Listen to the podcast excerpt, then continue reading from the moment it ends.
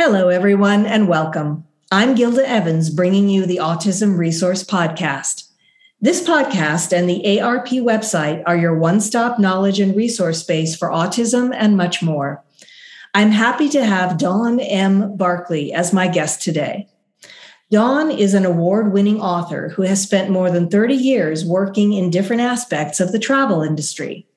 After attending Tufts University, she worked in sales, marketing, and management for her parents' travel related firms, and then branched out into travel reporting with senior or contributing editor positions at Travel Agent Magazine, Travel Life, Travel Market Report, and most recently, Insider Travel Report. Dawn holds degrees in psychology and marketing and is the mother of two, and she resides in New York's Hudson Valley. She is the author of Traveling Different Vacation Strategies for Parents of the Anxious, the Inflexible, and the Neurodiverse. She also writes fiction as D.M. Barr and holds leadership roles in several writer organizations. Welcome, Dawn. And thanks so much for taking the time to join me today to discuss traveling with loved ones who are neurodiverse. Thank you so much for having me. I really appreciate it. So, to begin with, tell me what prompted you to write this book and how long did it take? You know, it's it's an interesting story because I tra- started this book in the early 2000s uh, when I found well, I had grown up in a travel uh, a travel family, uh, and as my bio said, I uh, I worked for several travel organizations. So when I had children, I expected things to continue as they had been, and my my children had other plans. They were not easy travelers, and I would say they were definitely anxious and inflexible. Uh, so I went to look for a book that could tell me how to help this, because I believe there should be a book for everything. And unfortunately, there was no. Well, maybe fortunately, there was no book for this. So I started interviewing for it. And I spoke to Dr. Tony Attwood, who's very large, as I'm sure you know, in autism spectrum disorder. I spoke to Dr. Ellen Littman, who's well known in the ADHD world. And this was in the early 2000s. And then I kind of hit a wall because I didn't know who, where else I can fi- find people to interview. So I kind of put the book aside until about 2017 when I saw that there was a designation created by a group called IBCCES called the Certified Autism Travel Professional. And when I saw that, I knew that there was a way for me to write this book because many of those travel professionals were special needs parents themselves and they had done this intense training so that they could work with people on the spectrum and help them with their travels. So i interviewed many of them. I interviewed their clients uh, who were willing to speak to me who uh, were special needs parents a lot of allies and advocates. And you know by 2018 there was so much or 2019 there was so much more on the internet that i could use to further research. I also knew a lot more about the publishing industry in 2019 than I did back in 2000 because I'd been writing fiction in the meantime. So when how long did it take me to write the book? Actually, when I really got down to it, it took me a year, but it doesn't. It sounds more like 22 years. yeah, it's amazing how time flies, right? yeah. So the book has an entire chapter dedicated to starting small. What do you mean by that? And can you offer some examples? Sure. I think that when you have young children, or now, you know, because we've gone through two years or longer where people haven't traveled, you might have like a six year old who was traveling when they were three and they don't even remember anymore. So it's sort of like starting all over again. Um, you have to introduce the concept of travel. And to do that, there are many different ways. You can get picture books with their favorite characters in travel situations. I list some in the book, but certainly your local librarian can list a lot more. Uh, there, thank goodness for technology, there are videos for every aspect of a trip, so you can break it down and make the unfamiliar familiar. Because the key to all of this is creating a positive frame of reference and creating predictability because that's what all children crave, but especially those on the spectrum. So you want to create familiarity for them, and you can do that through videos, you can do that through role play, you can do that through social stories.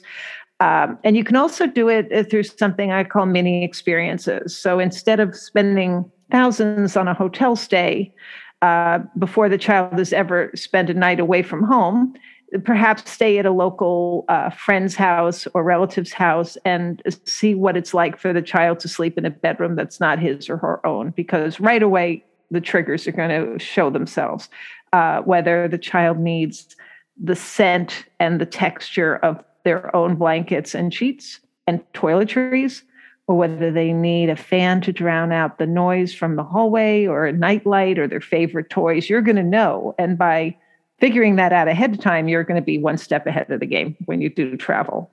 Um, a mini experience could be instead of going on a camping trip or before going on a camping trip, setting out a tent in your backyard. It could be taking a trial run through the airport with the help of a group like Wings for Autism, or calling the airline and asking for a tour ahead of time so that the craziness uh, and chaos of the airport is something that you've already worked your way through. And there are other tips like working with a group called TSA Cares who can assign someone to you at specific airports to sort of guide you through places like security and help you when problems arise. So there's so many different ways that you can think ahead.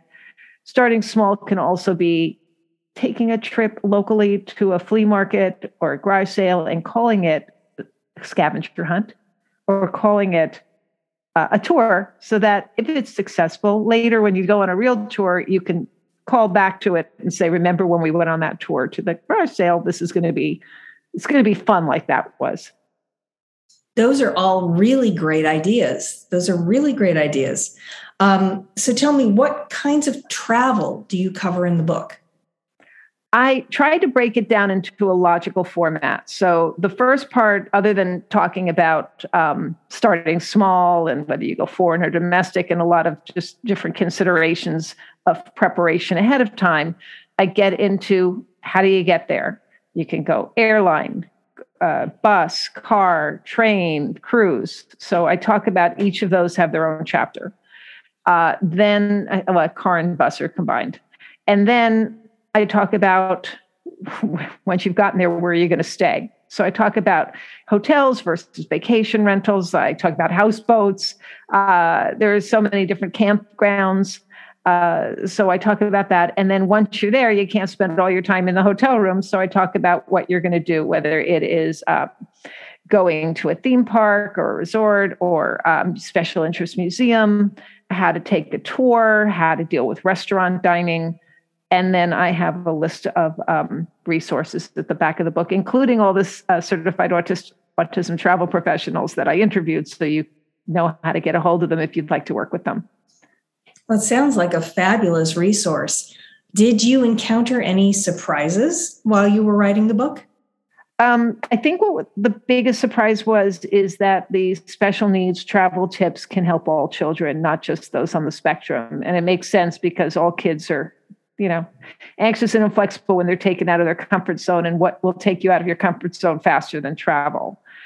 Uh, and then there were just like really cool tips that different people had that I enjoyed. Uh, and, and a lot of it was the parents were really talking about problems they'd had. I mean, they were talking about their own failures and how they got over them.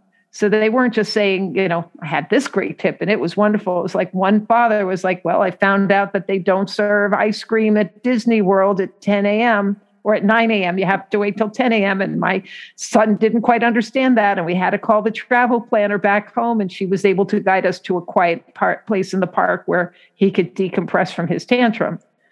Or same father, I believe, said, we learned you can't run the kid ragged in the theme park. You have to maybe make one or two stops and then go back because otherwise he's going to fall asleep in his soup at lunch. okay. Yes, I, I, I hear what you're saying. So then what are some of the top tips you can offer parents for any kind of travel with their children who are neurodiverse?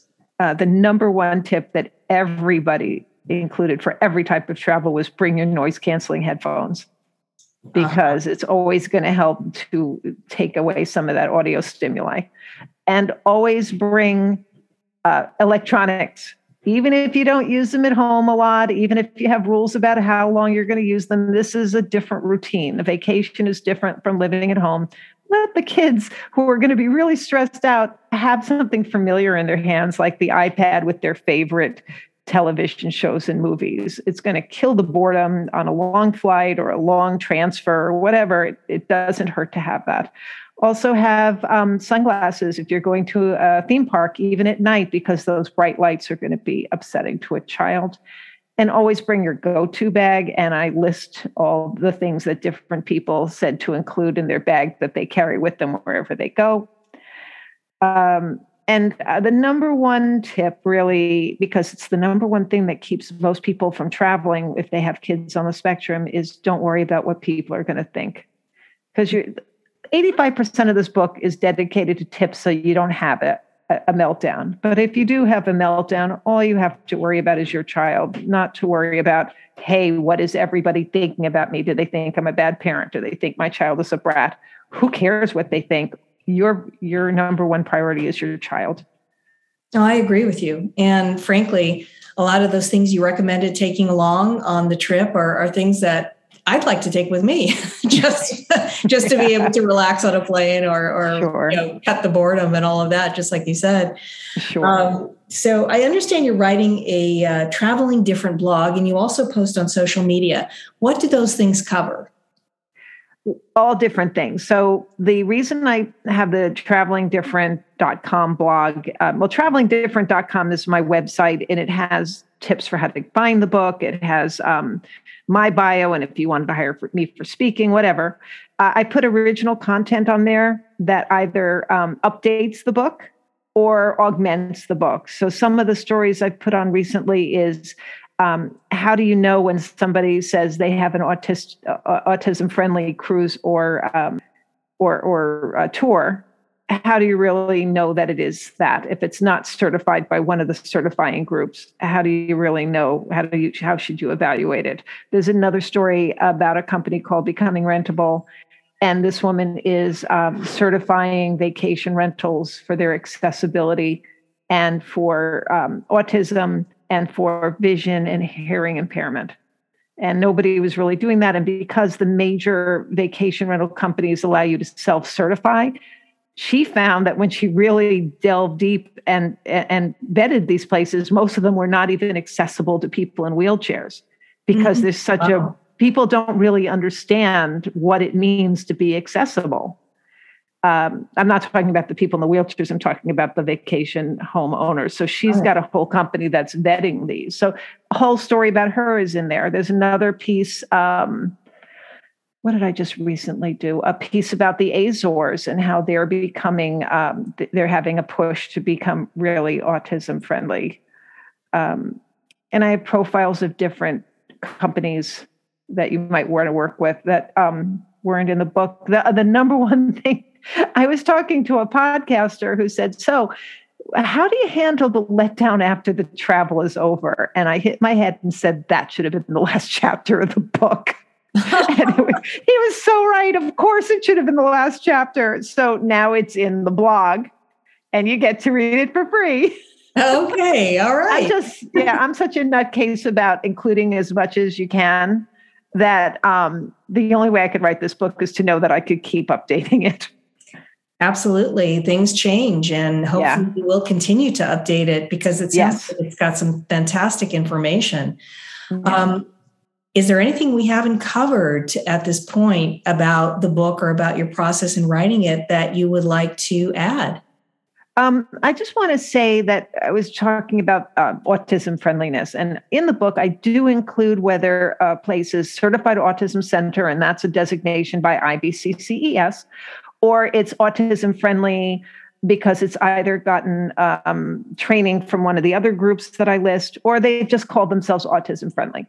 So I urge people to do, to do their due diligence and check. I've got phone numbers, I've got um, URLs. Check to make sure all the information is still correct, because as we said, times change and things change, but also call them and say, I understand you're autism friendly. What exactly does that mean to you? Who did your certification? What did you do to earn that certification? What do you offer? Make sure that what they offer is right for your child because every child on the spectrum is different, but also make sure that what they offer is going to be offered when you're there. because there are some museums that might have a sensory afternoon one day a month and it might not be the day you're in town. So I do urge people to do that. I also ask, you know, if you buy the book, great, but also ask your local library to store it, so um, to stock it, so that uh, there are people who can't afford it, they'll still have access to it. That's all really great advice. So tell me, how can our listeners reach you if they have questions, and where can they find your book? Um, my book is available at all major booksellers like the Amazons and the Barnes and Noble and the Books a Million. Also, independent bookstores. If you look on their websites, you, they can order them for you. I, I almost all of them subscribe to something called Bookshop.org, so they are able to uh, order the book through there for you. You can get it through Rowman Littlefield, who is my publisher. Um, if you want to reach me, my email address is in the book. Um, and you can also email me through the website, travelingdifferent.com, and that's T R A V E L I N G different.com.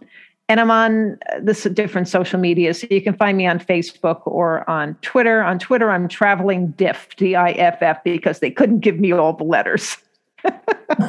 okay. All right. And could you say the full title of the book for us one more time? Sure. It's called Traveling Different Vacation Strategies for Parents of the Anxious, the Inflexible, and the Neurodiverse. It comes out August 15th. It's available for pre order now in hardcover, ebook, and audiobook. Well, thank you, Dawn, for your time and for sharing some great information with us today. Thank you. Appreciate your time. If you like what you hear, please subscribe to the podcast. You can find it on Apple iTunes, Amazon Music, Google Podcasts, Spotify, and other popular platforms.